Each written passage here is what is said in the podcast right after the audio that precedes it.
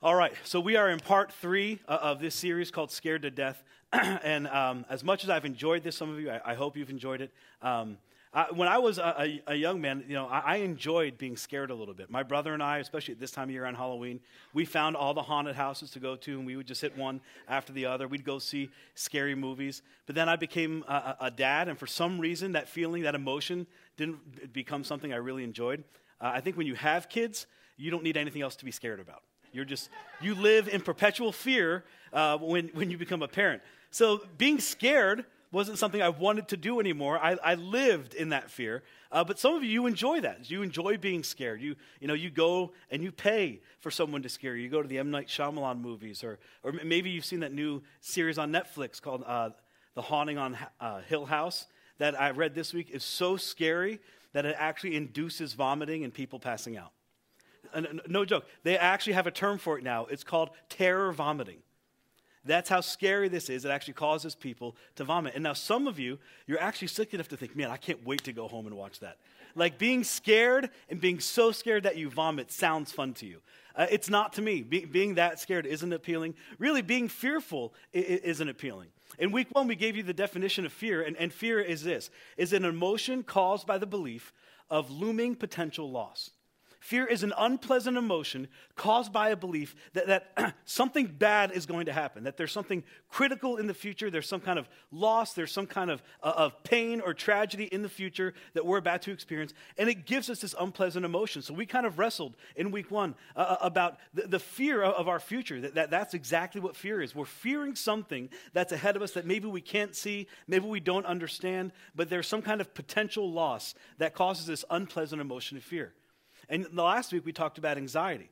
And, and I, I, found this conversation really, really incredible that, that everybody, to some degree, has some kind of anxiety, of some kind of anxiousness, that we kind of live with this perpetual kind of uh, uh emotion of, uh, uh, and even this fear of like, oh no, what if? Right? That's what anxiety is. It's all the what ifs. What if this happens? What if, what if that happens? What if, what, what if so and so does this? And there's this kind of perpetual anxiety that we all kind of live in. And, and as we uh, walked through our conversation last week, we uh, further defined anxiety. Really, we kind of carry anxiety around with us. All of us do to some degree. Uh, we carry anxiety around kind of like a software virus, right? That it just kind of hums in the background. We, we just carry it around and it kind of lingers in the background and it runs quietly. But, but it, the interesting thing about software viruses, much like anxiety, is it kind of slows us down, doesn't it?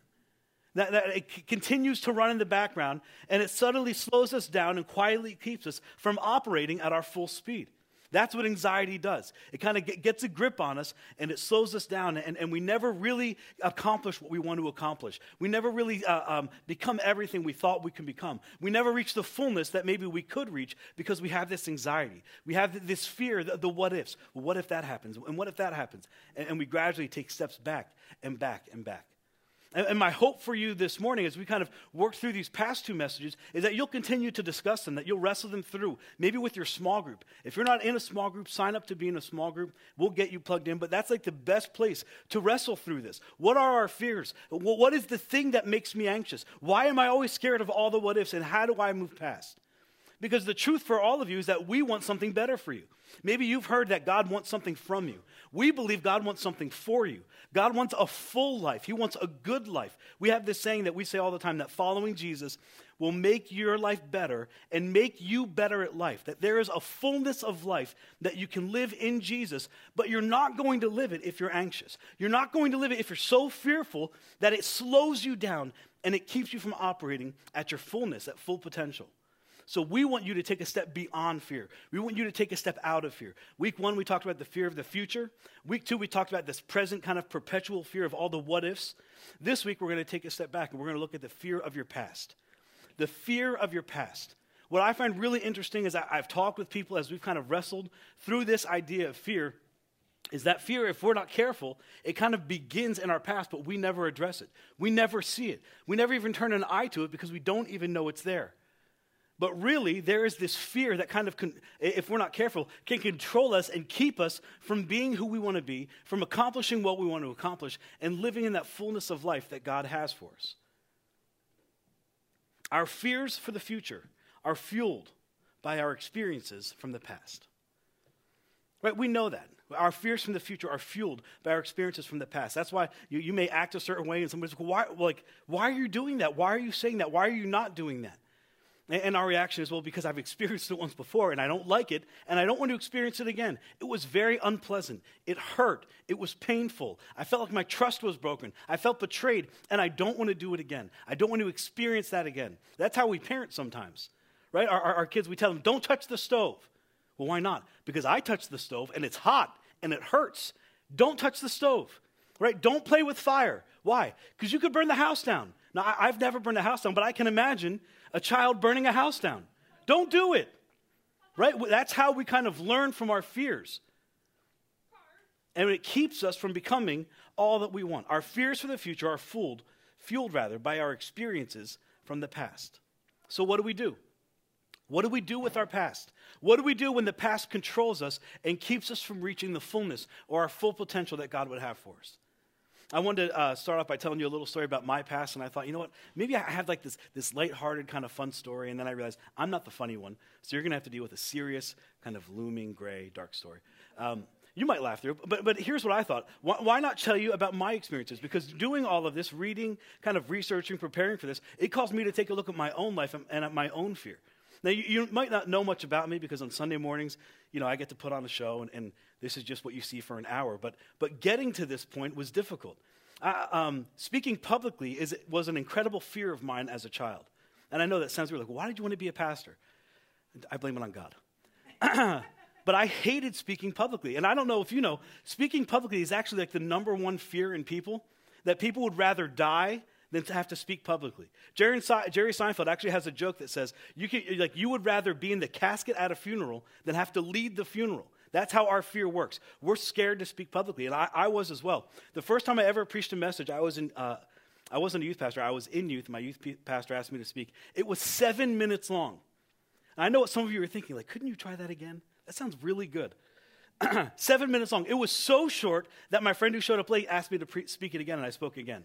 And I just kind of live with that, like uncomfortableness, like, this isn't what I want to do. I'm not good, but clearly God wants me to do this, and I'll step out. And I continued to step out, and I continued to fail, and I continued to make step, mistakes. Fast forward a few years to where I, I became uh, kind of my, my, first pastoral role at a church in Brewer. Um, I was preaching there for a while, and there was this woman who was at, at one of the services who just grumbled every time I taught. You could see like, like, like the, the unsatisfied look on her face. You would hear grumblings afterwards. And one particular afternoon, uh, I just felt like, well, you know, I'm just going to deal with it. I'm, I'm going to confront this issue. So I called and said, Is there a problem? And she had the kindest words to say. No, she ripped me down like I've never felt ripped down in my entire life. In that moment, created such like a, a, moment of fear for me to move forward and to speak and, and to try and pastor after that was one of the hardest things I've ever had to do. And there are still times in my life when I go back to the words that she shared about how you should never speak. You don't have a gift for it. You're not called. Like you should do anything else besides getting up to speak. It, it created this moment of fear in me like I've never felt before where every time I got up, every time I'd sit in those seats before I got up to speak, it would like be overwhelming. And I had to confront, I had to deal with it. And it was uncomfortable. And I remember oftentimes thinking to myself, I never, ever in my life want to experience that kind of feeling again. I never want to experience that kind of disappointment. I never want to experience that kind of, shame and embarrassment. I don't ever want to experience that again. And that one comment like set back my career. It, it, it caused me to, to, feel very timid. It caused me to not be the person that God wanted me to be. That moment where fear came into my life, that moment in my past, it kept me from reaching the future that God had for me until I was willing to look at it. And it was difficult and it was uncomfortable. But I can remember what it made me feel like. And I can remember the feelings I've had. And I'm sure if you were to take a look back in your life and think, what is that moment? What is that thing? What, what, is, that, what is that thing that kind of binds me and, and makes me scared that I can look back on? You never want to feel that way again. I don't want to relive those memories. I don't want to, I don't even want to, some of us don't even, even want to talk about it because it's so uncomfortable. But for us, as we kind of continue this conversation today, what we're going to learn and discover is if we never go back to the fear, we'll never reach the future that God has. You see, our past is a problem when it creates fear for our future. The past really becomes the problem when it creates fear for our future, when it keeps us from living and from becoming all that we could be and doing all that we were supposed to do. It kind of builds a wall, and it keeps us on the inside, and it keeps everybody else on the outside. So I designed this wall for you, and we're going to look at a few things that I, I, think people use to kind of keep people out. Now, we never intend to, to like build a wall between people. It's not like say, I'm going to build a wall of all my insecurities and all my fear, and I'm going to stay on this side and you stay on that side. But what often happens is we use these things, and because of these things, we've kind of built a wall to keep ourselves in and keep other people out. And the first one is control right? We, we have this, this desire to control things, and, and I'm going to control a situation, and because of it, I'm going to keep me over here because I can control this, and I can't control you, so you stay out there. Control is a huge thing that people use to begin building a wall, to begin keeping us maybe kind of cornered and blocked in, where we may say, hey, I feel safe here, but we're never living the life we want to live. We're never seeing the fullness of life that God might have for us. Control is the first one. The second one is withdrawal right? We tend to withdraw, we tend to pull back, we tend to not want to take a step out and maybe meet people or talk to people. I'm going to withdraw because it's safer on this side of the wall. How about this one? This is one that I think a lot of guys deal with, a lot of guys struggle with. And not just men. I think some women do it as well, but I know from my conversations, it's a lot in men. And that's anger. I may not be angry at you, I may not be angry at the situation. I'm just angry. I'm angry because of something that happened in my past that I might not even realize. And it makes me uncomfortable and it makes me upset. And I'm going to take it out on you, or I'm going to take it out on my friends or my family or the people around me. Anger is a huge issue. How about this one? This is kind of the opposite, but humor. Right? You've met the funny people, they make you laugh, and humor can be a good thing, but humor is not a good thing when it keeps us in a wall and keeps other people away, where we never have to open up. We never have to kind of be vulnerable and have relationships with people. Or how about this, along the same lines, a sarcasm, right? Sarcasm can be funny, but sarcasm isn't funny when it builds a wall and it keeps you out from my life. How about this, critical? You've met those people. Those are the people that, that you know, you can never make happy. No matter how good you are, it's never good enough. No matter how happy you are, you're never happy enough. No matter how pretty it is, it's never pretty enough. They always have that negative comment. They're just the critical people. And then we've all met somebody. We all maybe even have someone in our lives who've used this to build a wall and keep us out, and that's substance abuse. Where I'm, I'm just going to build my wall, and I want to isolate myself and keep me here, and you just stay out there. You see, what do we do when our past creates so much fear that it keeps us from becoming who we want to be, that it keeps us from reaching the future and the goals and the desires that we have for us? You see, we've all struggled with this. We've all dealt with fear on some level. And really, we all have something in our past that we can point to that we use in the present to build a wall. We're going to look at a really interesting story. Uh, it's, it's a story from a, a manuscript that I don't think a lot of people know about. Um, it, it, the story is wrapped up in one of the shortest books in the Bible. It's, I think, the third shortest book with only like 330 words. And I, I know that you're thinking, like, is this, a, is this Bible trivia? Why do I need to know this? None of that's going to change your life. But here's what I find really, really significant is that this incredible story comes from one of the smallest books with one chapter. That whole letter, this whole book, was written so that we get this one point about this one man. His name is Onesimus.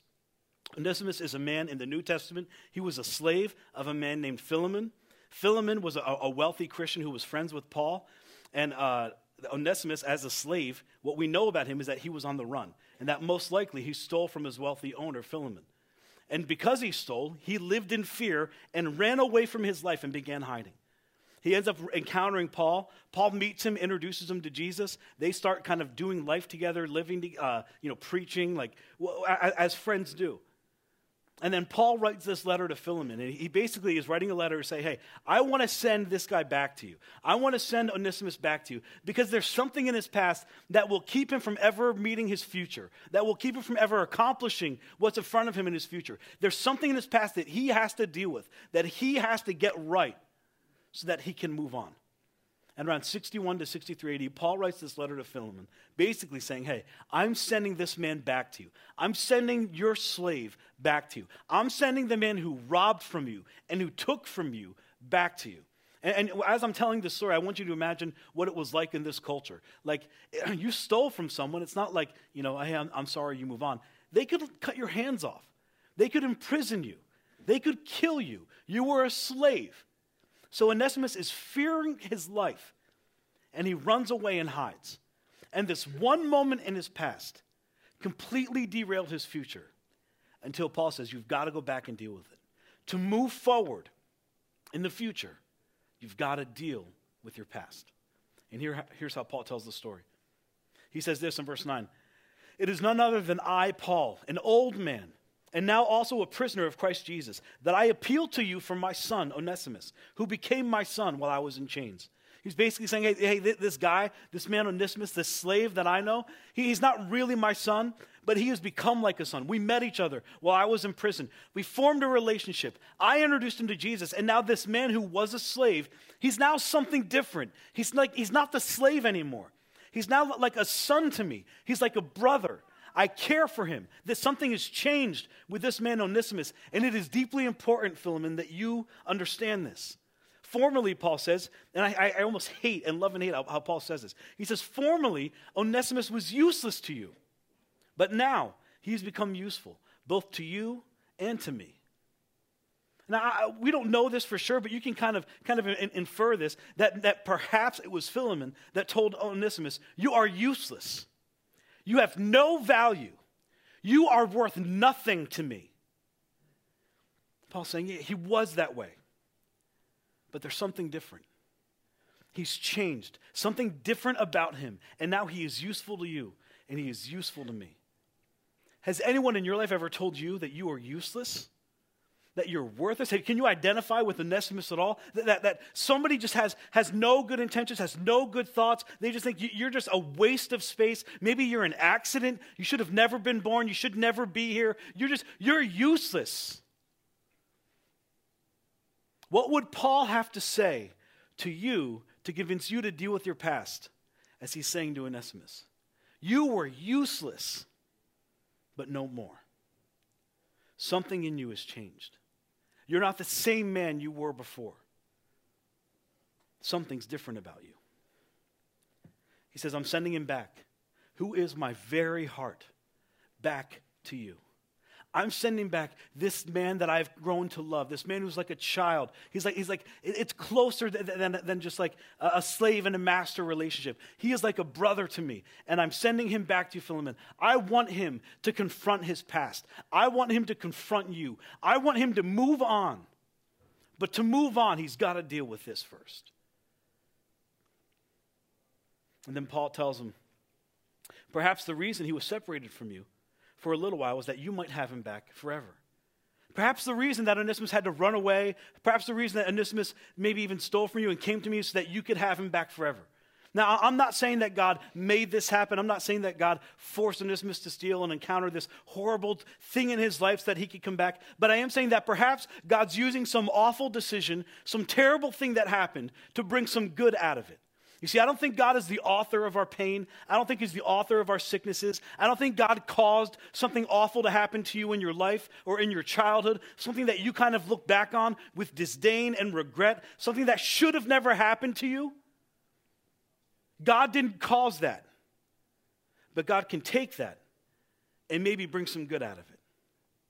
God didn't make Onesimus steal from Philemon, but God decided to take this awful situation and use it for good. That maybe it was so that Onesimus could come back and you could have him forever. Maybe it's not just a coincidence. You see, Onesimus, I'm sending him back to you, Philemon. But no longer as a slave, he says. No, no, it's better than a slave. It's as a dear brother. No longer is he coming back the same man he was when he went away. No longer, he's no longer coming back to you as like a thief and a slave, as someone who deserves that kind of punishment. I'm sending him back to you, and there is something different. There is something significant that has changed in his life. He is not the same he was before. He's not the slave. He's not the person who's, who has that kind of debt or the thief. Something is different about him, and I'm sending him back to you because of what is different in him. Because there's something different, I'm sending him back. And he is no longer coming back to you as a slave. I mean, imagine being Onesimus and having Paul convince you you need to go back, you need to deal with this, you need to confront your past. Yeah, but he can take my life. Yeah, I'm not saying it's going to work out. I'm not saying when you confront Philemon that, that it's going to be all like sunshine and rainbows. It might not turn out the way you want it to, to turn out.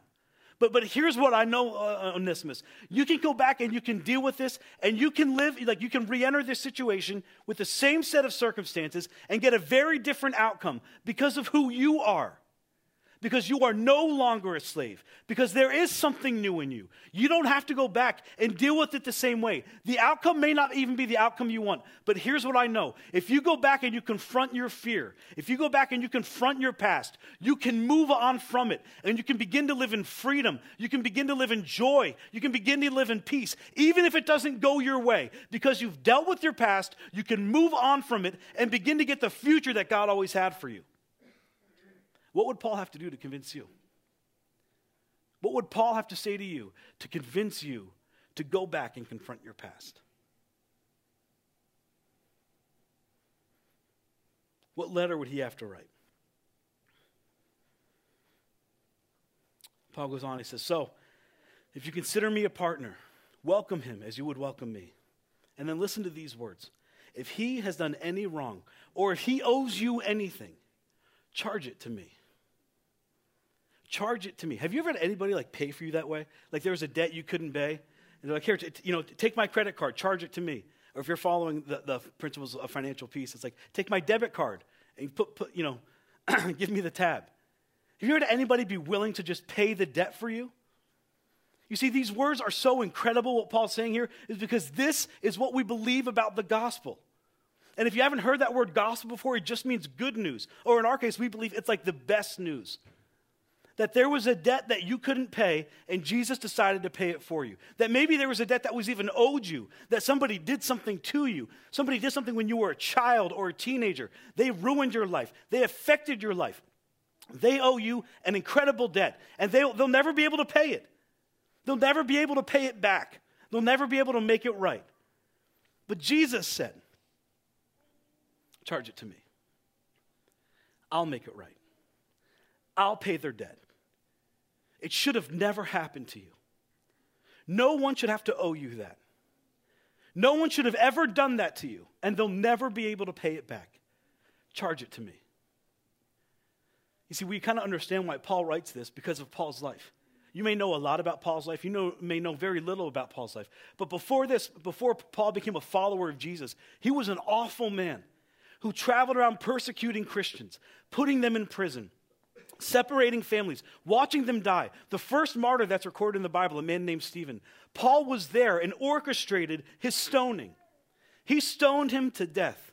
And these are men, these are women that had families, that had children. So you can imagine as Paul became a follower of Jesus, going back into his past, right? Confronting his past, going back to those places and saying, I'm sorry, just doesn't cut it.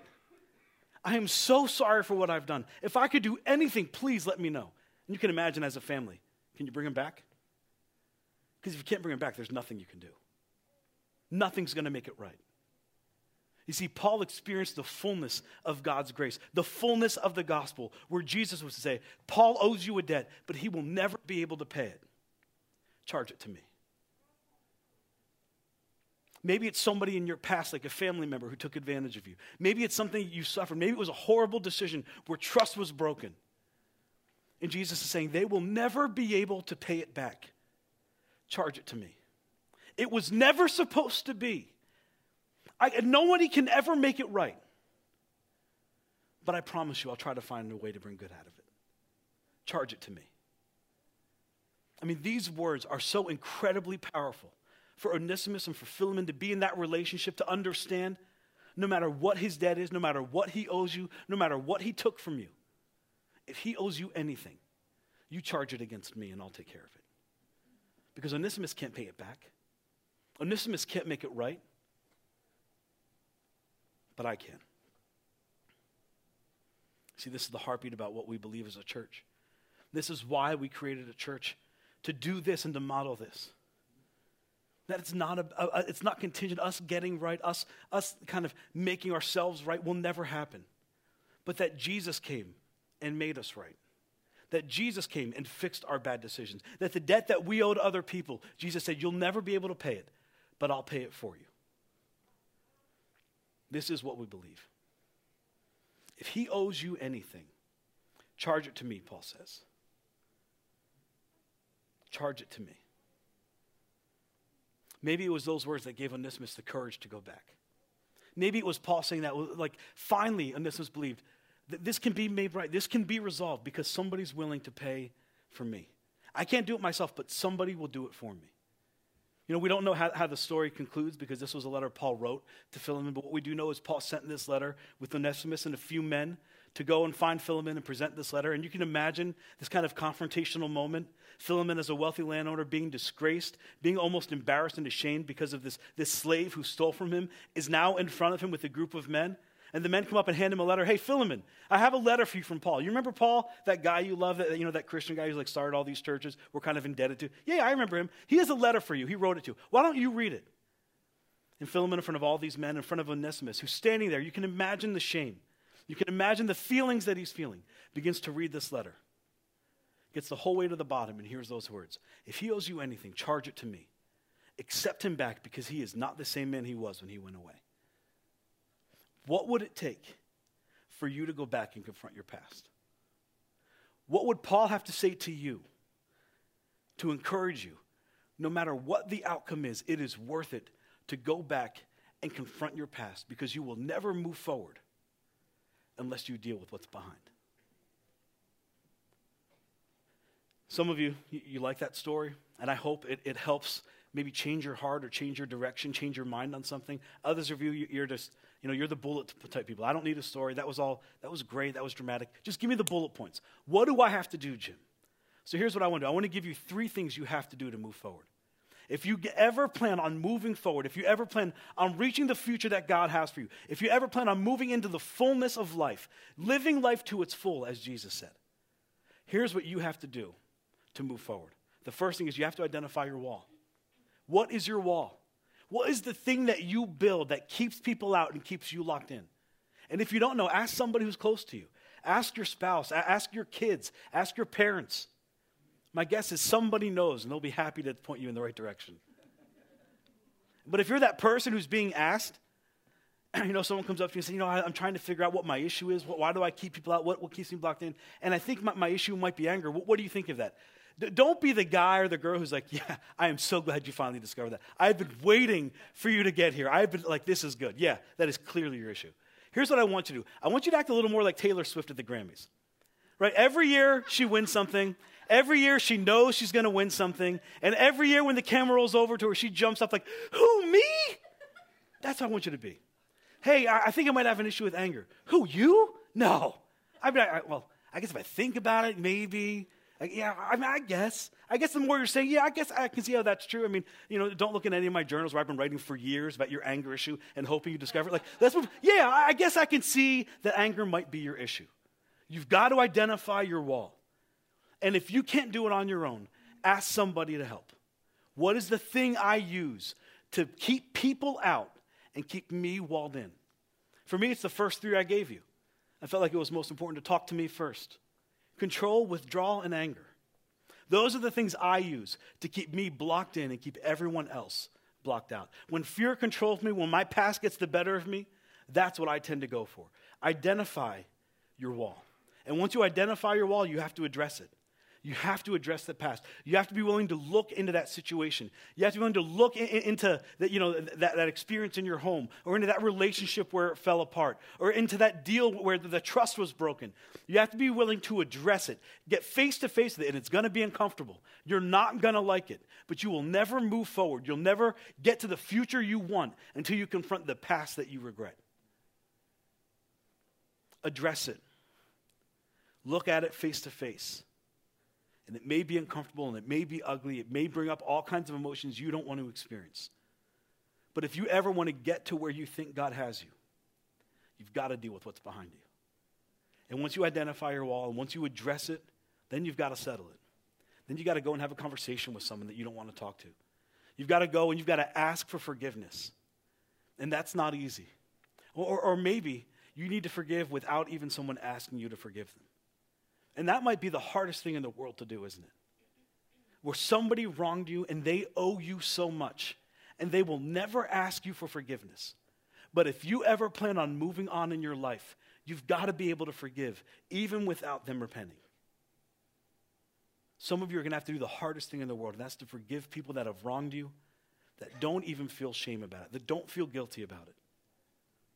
But if you want to move on with your life, if you want to reach the fullness of life that Jesus would have for you, you've got to identify your wall, address the past, and settle it. Don't let fear caused by the past experience keep you from experiencing God in your future. Don't let the fear that was in your past, whatever that event was, whatever caused you to fear, don't allow that to keep you from experiencing what God wants in your future. Because we believe God is our Heavenly Father. God, who invited us to call him Father, has something incredible in store for you, has a life full of peace, a life full of joy, a life free from, from that kind of pain and chaos and torment when you're constantly on the run. Life in its fullness. But you'll never get there if fear controls you. You'll never get there if the fear from your past is keeping you from reaching your future. Onesimus had something to fear, but it didn't stop him. You might have something to fear. Let me encourage you don't let it stop you.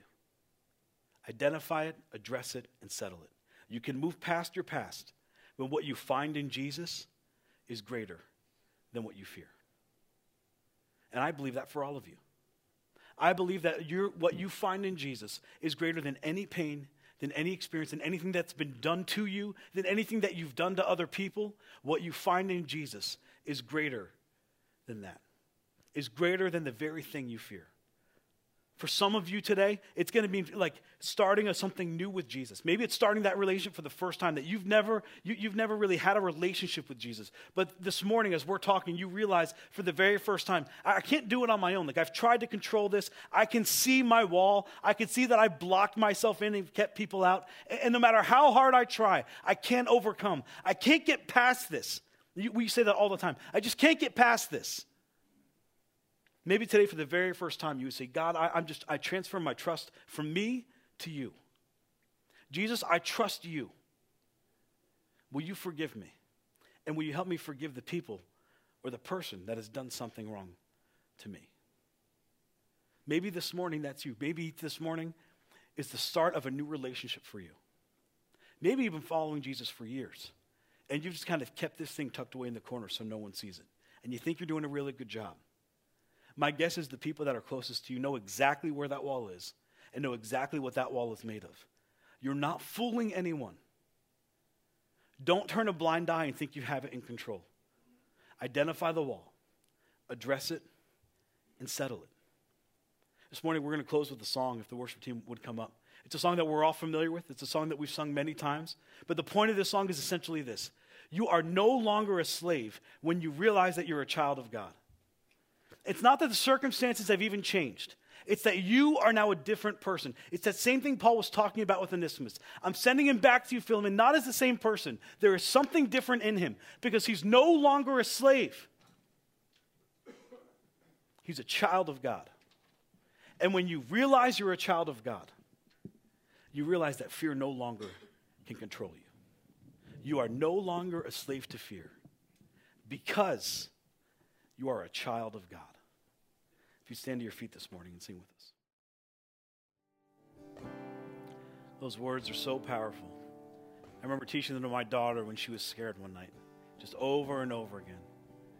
Next time you feel scared, you just remind yourself you are no longer a slave to your fear. There's something different about you. You're now a child of God. And you just remind yourself and you encourage yourself.